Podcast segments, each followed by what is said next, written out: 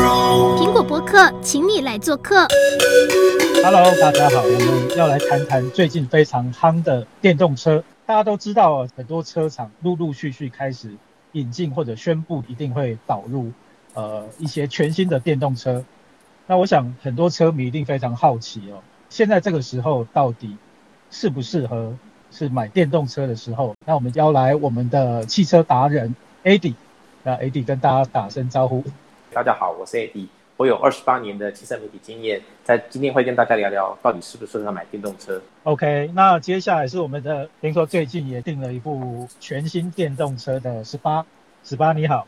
哎，大家好，我是十八，很高兴来这跟大家分享。那为为什么会买特斯拉？是 Model 三吗？对，所以这这次购买 Model 三。那也主要是也是朋友啦，大家就是极力推荐，现在是电动车不错。然后老婆比较弱，就被说服了，也没试乘，也没试驾就买了。哇，这么酷！那你都不担心那个车会不会有什么使用上的问题？所以来问专家。好。OK，欢迎欢迎。刚刚提到哦，现在电动车其实已经是大势所趋，那产品也越来越多哦。那相信消费者一定会有非常多的疑问哦。现在到底是不是一个适合入手的时机？那十八，你随时可以发问我们的专家。OK，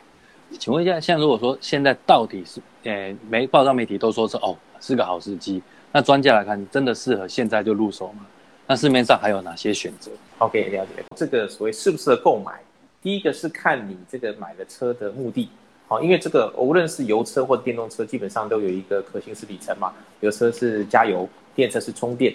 是跟你的生活习惯相关，这是一个。好，就买了车要适合自己使用。第二个是电车的关键是充电方便与否。呃呃，电车在市场上其实发展应该是最近大概呃八年到十年左右，在国外其实很盛行，在台湾是异常的热门，因为这个特斯拉的 Model 3的大量销售、大量挂牌，增加了这个市场的热络度。那市场其实还有一些其他的牌子，像你上的 Leaf，或者是我讲的这个 Jaguar 的 I-Pace，然后再来就是呃宾士的 EQC 啊单一车种。但是总体来说呢，以呃能够满足消费者的各个车型。还有各个这个续航里程跟这个所谓的搭配的销售的价格，还是这个特斯拉呃领军哈，就是说因为它能满足各各式的消费者，还有大降价，让这个市场接受度瞬间提升，所以引起大家对于买电动车的热潮。所以呃，第一个从这个呃使用的这个所谓的广泛性来讲呢，特斯拉应该说在这个信心度上给予市场一个那个应该说很强大的这个支持力。啊，这也是我想是一个指标性的品牌，对对对，也是对，嗯，对，也是十八所这个没有看车、没有试车，直接网络下定的一个关键。对，好勇敢，佩服。哎，请问一下，它的官方续航力这样子，那个可信度高吗？好，我们来讲一个续航力啊，就是说它有一个续航力是这个规范叫做 WLTP，好，那这个就是一般这个欧规车大部分用的续航里程的代表。那另外有一个叫美规的 EPA，哦，这两个单位不一样。那美规会比这个 WLTP 要严格一点，意思是说，比如说啊，WLTP 说我这个车可以行驶四百公里续航里程，但是在美规大概就会打八八折。那我的个人经验就是说，如果电动车呢，因为我们会开呃冷气，会有其他的操作，还有车辆行驶的周围的环境，啊，还有车辆可能这个还要电池过热，还要散热，都会有一些机电的运作，约略哈跟汽油车一样，它的行驶里程是打八折。啊，这是平均来说，但是因为电动车的好处跟汽油车又不太一样，是电动车都会有一个即时侦测剩余行驶里程。你如果呃油门重踩，它行驶里程就会缩短。那如果你这个所谓的稳定的开车，它的行驶里程就会维持住比较可以长的范围。那我记得这个还有的车型，它会有一个这个地图，就是会显示你可行距离范围。好，配合这个导航地图，你可以知道你的范围有有没有充电站，会降低一些充电的焦虑。所以我倒觉得说，这个是因人的开车的方式而使得续航里程的改变。但是总括来说呢，呃，我们在一些统计资料上，特斯拉啊，十八你买的是特斯拉品牌呢，依旧是所有电动车品牌中名列前茅的的这个续航行程的前几名。Hello，这样充电起来到底方不方便？现在到底安不安全？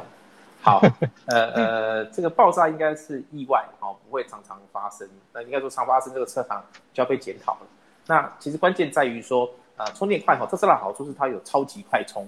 哦，它这个大概是业界其他做电动车品牌目前做不到的，可以在很短的时间内就是充满八成的电力哦，所以这是如果你有超级快充，那因为我们都住在内湖附近，那它的总公司有有超级快充的地方，嗯啊晚上听说都有很多车友在排队，哦，他可能来排个二十分钟，他大概就满电可以回家了。哦，所以第一个是一样，是我们讨论到充电方便性，所以我才问你说，呃，就是你呃，你买了你怎么充电？那根据我们看的一些资料显示，假设家里有安装充电桩，其实是这个使用电动车的满意度比较高的比例。啊，这关系到，因为你都会回家，基本上都回家睡觉，对，车子车子在家里应该有八小时，没有八小时也有个五小时，所以基本上对于第二天的正常通勤，应该是没有问题的。那假设家里没有充电桩。可能就呃，应该说这个充电都要花另外花时间去别的地方充电，就要算在你的使用车辆的时间成本上。有时候你省了呃金钱，省了油钱，但是你会花一些时间成本在充电上。十八可以跟我们分享一下，就是你规划怎么充电？哦，因为我事实上让我就是很心动，就是我家刚好旁边就是有那个树林秀台可以在那边充了，然后可以就尽兴，然后走路就会三分钟就会到，所以我就是完全。没有，就是所以充电这块，在我原本在考量中就比较不是比较大的压力了，因为现在大家好像蛮多人会跟管委会有纠纷的，就是什么不给设啊什么的，然后我第一块这个就排除掉了。那我还想问那个专家，如果说像大家讲说什么开电动车好处就是只要只要换东阿普才要进去，不然其他时间都不用去维修厂，真的哦像油车像油车什么欧语我什么都要换啊，他跟我开这样真的比较省嘛？呃，如果说是在这个保养的范围内，哈，的确，传统车辆有很多耗材需要更换，油管、管路啊、呃、冷却的相关。但是别忘了，其实某些呃，应该说某些电动车也是靠水冷却的，它还是需要一些基本的更换。那我记得特斯拉都有一个定期里程的保养，哦，严格讲是说你的高里程或者是高时间，例如说五年以后，一般来讲油车需要有一些皮带一些零件的更换，这个部分在电动车完全没有。所以我倒觉得是高里程或高年份以后，起码是三年以后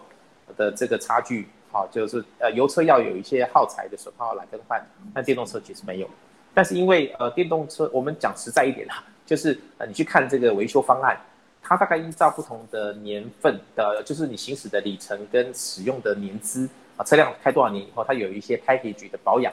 这个保养其实因为都是公定价钱。而且其实基本上不会有额外的支出，所以你观察一下这个原厂所提供的保养间隔资料的建议，还有听说有一些预购的保养方案可以比较省钱。那确实来讲，在维修这一块会比油车或者柴油车来的节省许多，这是肯定的。而且我补充一下，就电动车其实扭力都特别大，那除了刹车皮之外，它的轮胎的耗损其实也比一般车还大，是吗？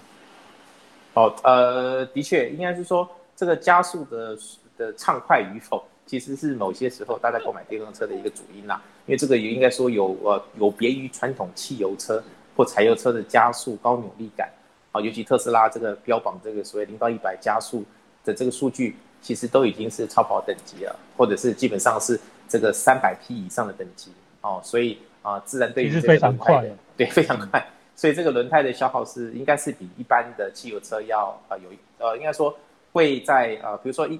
一套胎也许两年一般的使用者，但他可能一年就要更换，所以轮胎我觉得会换的比较快。好，那大家都很好奇呢，我觉得是一个比较大的议题，就是开电动车真的比较环保吗？包括它总体的养护成本真的会比一般油车还低吗？对啊，电动车不加油真的很吸引人的，但是真的有比较低吗？呃，环保有很很多个意向，我来先来讲哦。第一个，环保是指的你开车的时候你不排放废气，这是你个人环保。所以我们看到有一些好莱坞明星呢，他率先使用油电车，啊、呃，可能在十年前就开始买油电车来用。他希望就是用比较低的排放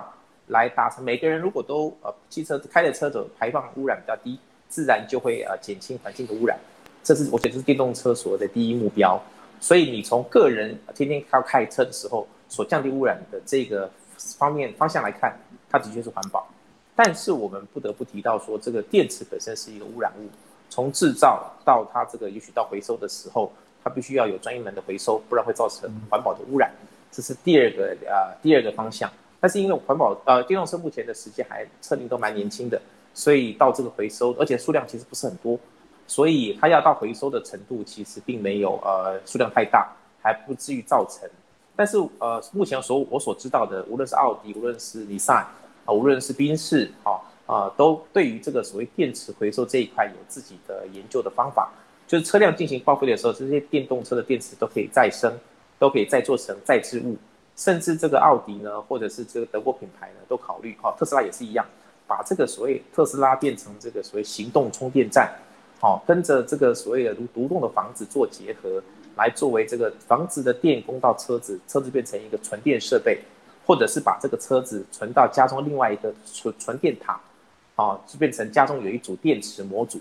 啊，有有这个先进的方式，目前在欧美地区正在尝试。那它也可以替这个家居用电延伸一个这个环保的效应。当然这比较高端了，但是这已经在开始在这个所谓智能房屋或特斯拉同时将车辆研究跟居呃居住的地方做一个搭配电能的预呃预留搭配。所以你说从环保的角度来讲，这个是逐渐的在应该说提升这个用电的这些耗损，或者用电的应该说把电存起来用。的这个概念，然后把离峰跟这个所谓的尖峰时间的电都做有效的运用。从这个大角度来看，它是环保的，只是要非常注意车辆在这个所谓的呃行驶过后，这个车辆如果老旧啊报废回收的时候所造成的污染能够控制，那这个电动车应该在这个所谓绿能环保的这个优点上，应该是比汽油要多得多。OK，那我们知道就是说 Model 3卖得非常好，因为它的价格有拉下来。那其他像刚。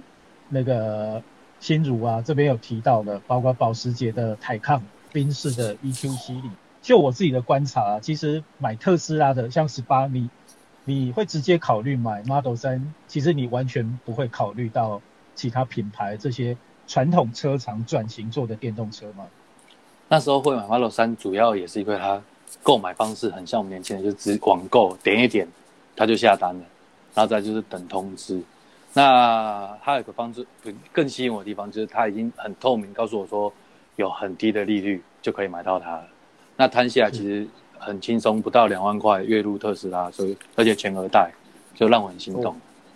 所以他购买的方式跟传统的车厂并不一样。对。那这些传统车厂其实像我跟这些车厂在在聊天呢，他们都一直在在探讨一个问题啊，就是说，呃。当然，恕我直直讲啊，就很多人会觉得，以传统汽车的角度，会觉得特斯拉它的完装品质啊，甚至一些公差，包括内装的精致度，都不如传统车厂，所以可能也有一些人非常期待传统车厂在推出全新的电动车。但以我来看，这是完全不同的取向，这也很有趣。包括他们的车型级距也很不一样，有的是 SUV，有的是。四门轿车有的是有点像 Jaguar I-Pace，是有点像，我们都说像内钢炮这种小型的跑旅，然后很有趣，是不是让让消费者也觉得非常的困惑？没事，爸你怎么看？就是因为我很单纯，就是就是我喜买东西都喜欢买，例如说现在电动车第一品牌，然后就是特斯拉嘛。那如果说其他你完全不考虑？因为其他其他，因为我还是反过来，我会怕充电的问题。那我那时候，我刚刚一开始就讲说，我会特斯拉那么快让我就是哎，轻松于它，就是主要它的充电站就在我家旁边，然后我刚好就是如果说，因为如果说我自己家我又要多买一台新车，我要再多租一个车位，我要再用充电站，我就要想很多问题。但是如果说我一样是 rent 一个车位的话，我在我家旁边就处理掉这件事。但如果说我买传统的那个像那个主持人现在这台的话，我就要就烦恼充电的问题。对，但它其实只要是规格符合，呃，其实通常都就是特斯拉能充，只要规格符合，其实别的车厂的也是可以充。哎，这我不，这我真的不知道。呃，不过我补充了，就是我听十八的讲的论点，就是他可以很清楚的自己操作这个呃选购画面，然后有这个全额贷，然后利率低、分期期数的这些都很清楚的，在这个所谓的数位时代，可以直接在。啊，就是荧幕上可以看得到，好、啊，这跟一般传统的购车又不一样。传统的购车你必须到展示间、到经销点才能讨论这个分期利率，好、这个价格是不是适当？所以我觉得这个所谓十八所代表的就是新一代年轻人，哦，新一代消费者，他在网购的时候，他只要条件清楚，啊，品牌认知度够，再来就是他所担心的问题，他比如充电嘛，他可以解决，他的方案是居家附近就有一个，就是他可以既可以停车又可以充电的这个这个卖场，所以对他来讲是一举两得，他直接就用这样的方式来做选择。我倒觉得是呃，应该是说特斯拉有抓到现在啊年轻消费者的所谓网购或者是网选购这个所谓三 C 产品的一个呃方大方向。那我们就姑且不能论，把它当这个跟传统品牌一样的的讨论，它有它自己的行销方式。对，这样听起来，其实传统车厂要转型做电动车，目前在台湾来讲，其实在推广上确实会比较辛苦，因为它车价也比较高。对，这个我补充啊，就是说我们看哈，就是像 Jaga 只有一型车，就是三百多万起跳，可能三百四、三百五，然后所有的呃 EQC 也是也是三百多万，哦，都没有这个所谓有一一百多万开始的 Model 3来的吸引人。好，再加上呃，你比这个比较品牌的这个受欢迎程度跟知名度，那这个特斯拉可是一举打响全世界的品牌。那的确，它这几年它的销售行销方式跟车辆制成的行驶里程数上，它因为先发的早，所以它在这个方面有一定程度的技术领先。再来就是它的造势跟它所能够在市场上竞争的价格，以及入门车型的价格，都远胜于目前所有的传统车厂品牌。哦，这这个的确是产品力的累积跟这个所谓的实力，那可能就跟我们传统的购车的观点有不太一样的角度。那传统车厂要做的当然是想要从这个呃所谓 SUV 开始嘛，因为可以有比较好的续航里程，当然由 SUV 做起啊，因为车体比较大，可以装比较多的电池，可以满足就是说避免这个里程焦虑的问题。但是他们忽略到一点，就是说他们能不能够承接他们自己所谓高级车的这个车主买另外一种。动力的产品，这个是我想是他们思考的点，对价差，嗯，对，那就是他们的这个课题要克服。那所以其实从某些角度来看呢，就至少呃传统车厂，尤其欧洲车厂，它受制于这个呃减排的压力，所以他们很多车厂现在不断的宣称，未来啊几年内要达到全品牌的几分之几都是电动车，这已经是不得不的趋势。但是就我们实际在使用来讲，包括刚 AD 提过，就所谓旅程焦虑的问题，我觉得这目前还是包括说充电普及度的问题、规格的问题，我觉得都是目前还是呃需要克服。是，不过我这边有一个不同的资讯啊，就是说台湾有一些这个所谓的算是充电的咨询业者，啊，他们有一些 App 手机 App 啊，SPA 可以注意一下，有的可以下载。它就会标示说你呃距离你多少呃呃公里的地方有什么样规格的充电站啊？你过去充了一小时能够充多少公里？好、啊，它这个是依照这个计算的模式，跟事先访查了呃全省各地的充电桩的规格，然后所提供的电量，啊，这样对于你啊除了在家里充电以外，如果你出门要充电的话，可以可以借由这个宅电的这个第三方充电软体，啊，它可以做到这些。呃，所谓的呃，就是各地的充电桩的搜寻，甚至可以连线，甚至预约充电，所以我觉得这是一个听起来还蛮方便的，蛮方便的。但换句话说，其实开电动车就是将来你呃开车出去，你必须做更有计划的这种呃，就是开车的计划，就跟一般我们随时要开去合欢山啊，开去垦丁这种传统的用车方式是不一样的，是吗？呃，应该说，我补充一下，就是开车其实是一个习惯。那我我举例哈，给这些还没有在用电动车的朋友来看，比如说我现在常开车，我很少骑摩托车，所以我就会去有方便我停车的地方去消费。啊，所以我也看到某些地方就是以有充电桩为便利，吸引这个电动车的消费者前去啊消费。因为我在吃饭的时候、逛街的时候，我可以让车子充电，这是一个便利。就跟呃我是汽车族，我就不太会去这个摩托车族。呃，去的地方，因为我四轮的不好停车，停车场又少，就会造成我停车的不便，跟我消费上的困难障碍。所以啊、呃，大家在使用车的时候，其实是不是就会因为呃某些卖场，它其实因为有这个充电桩，所以呃便于停车与充电，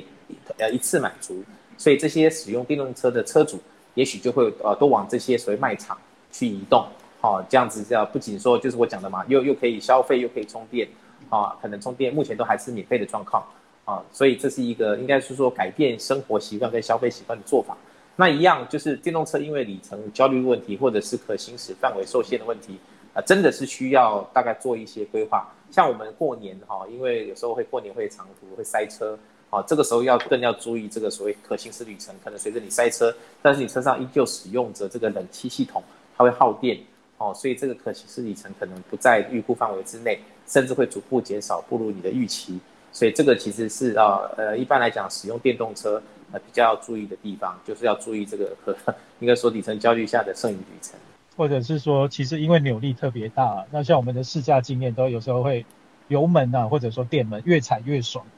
那在这种情况下，其实你也很快就没电